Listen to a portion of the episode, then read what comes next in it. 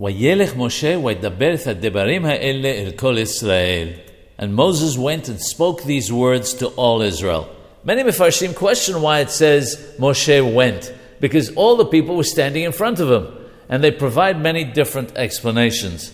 One explanation is that since this was the day that Moshe Rabbeinu alav shalom was to die, and he was about to go to a place where we would have to give an accounting of all his deeds, this was the time, therefore, that he would have to scrutinize his deeds and remedy the wrongs that he may have done. Sins between man and God are dealt with by seeking forgiveness from God.